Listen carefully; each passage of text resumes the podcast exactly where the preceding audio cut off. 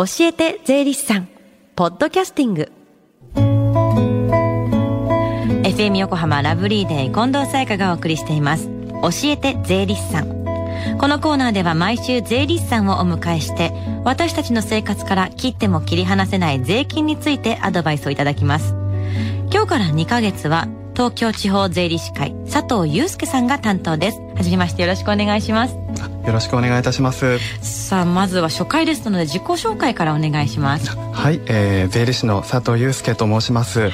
昨年5月にですね横浜で開業しまして、えー、税理士としては、えー、もうすぐ1年半ほどの経験になります、えー、まだまだ新人なんですが、えー、開業まではですね東京国税局に勤務しておりましたので、えー、まあ税務というか税金の、えー、仕事に携わった経験は15年ほどになります。そうなんですね。で税理士さんとしてはこの番組と同じぐらいってことですね。そういうことになりますね、うんうん、はい。で国税局に勤務していたということは税務署のお仕事にも関係していたんですか？はい、えー、横浜市内の税務署で、えー、まさに税務調査を担当しておりました、うん、えー、国税局ではですね、えー、課税部という部署で、えー、税務調査の分析や、えー、計画を行う仕事をしておりました、えー、税務調査については、えー、表も裏もいろいろな面を見てまいりました、はい、難しい税法の話やあの役所の取り扱いなどですね、うん、えー、こういった点を分かりやすく、えー、リスナーの皆様にお伝えできるよう心がけてまいります。2ヶ月間よろしくお願いいたします。こちらこそよろしくお願いします。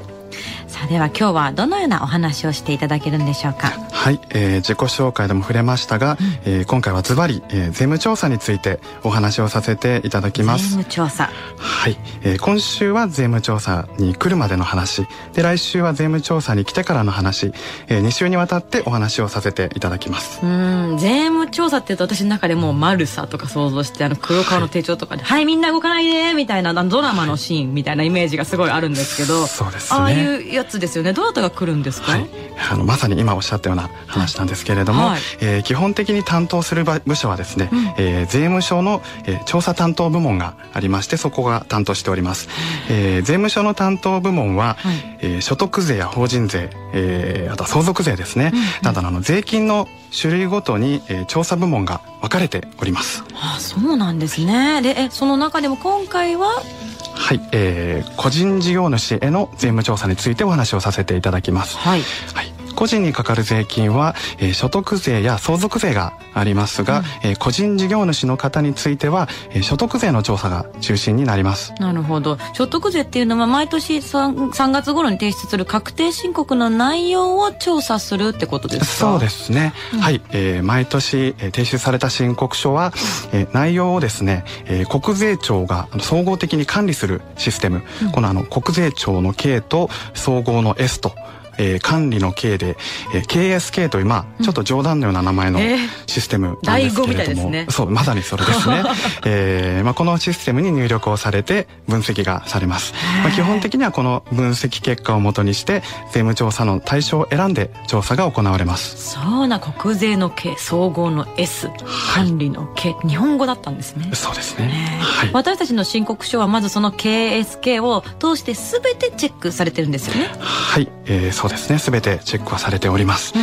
まあサラリーマンや、えー、年金暮らしの方についてはあの1年間の収入が記載されたあの源泉徴収票というものがえー、それぞれあの申告の時に添付書類として出されてると思うんですけれども、はい、この源泉徴収票を見れば税務署側のチェックが非常に簡単ですよね、はい、まあ、これに対してですね個人事業主の方は、うん、えー、毎日こう自分で帳簿をつけて、はい、その帳簿を1年間集計して決算書というものを作成してこの決算書を申告書に添付して提出をいたすることになります、うん、なので、えー、まあ当然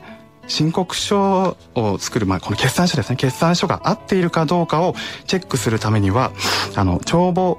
やあの帳簿の作成の元になったこうレシートや請求書、うんうん、こういったものも一緒に確認する必要がありますので、はい、えー、直接税務署の職員が納税者の方のところに行って確認をする必要があるということになります。なるほどね。直接来るから、まあ、いきなり税務署の人たちが来たら、まあ、びっくりしちゃうっていう。そうですね、まあ、ただその点についてはですね、はい、平成23年に法改正がありまして、はい、えー、原則としては事前に税務調査に行くときは電話なりの予告が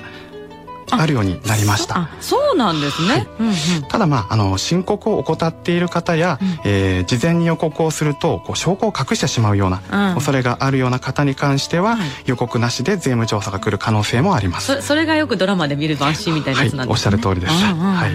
まあ、とはいえですね、はい、まあ、しっかり日々、えー、帳簿を記録しておけばですね、えー、税務署からの調査予告があってもまあ、特に心配はありません、うん、はい、で実際にですね税務調査が来た後の話については来週引き続きお話をさせていただこうと思います気になる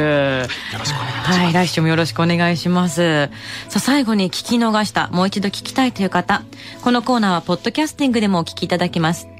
FM 横浜のホームページ、ホームページ、または iTunes ストアから無料ダウンロードできますので、ぜひ、ポッドキャスティングでも聞いてみてください。番組の Facebook にもリンクを貼っておきます。教えて税理士さん。今日は税務調査について教えていただきました。佐藤さん今日はありがとうございました。ありがとうございました。Deep inside your ears still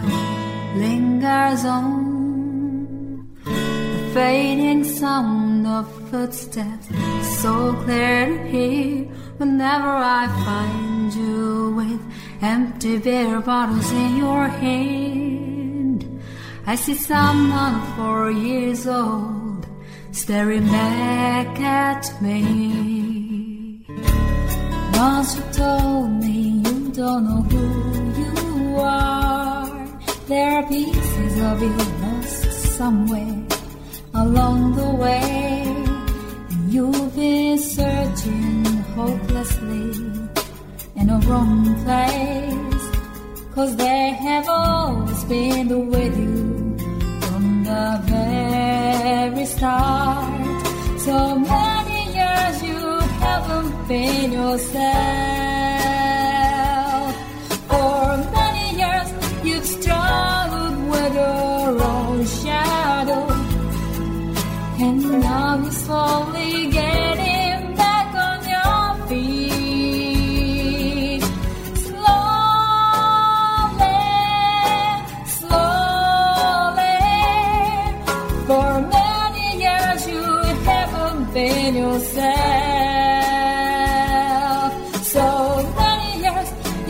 You've struggled with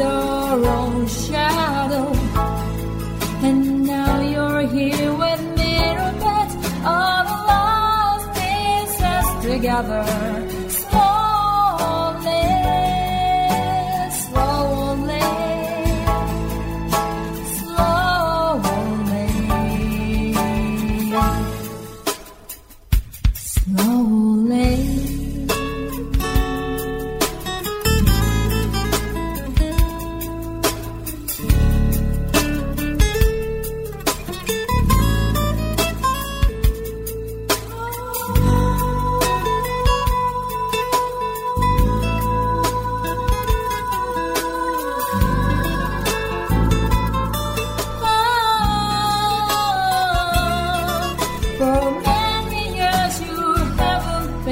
você.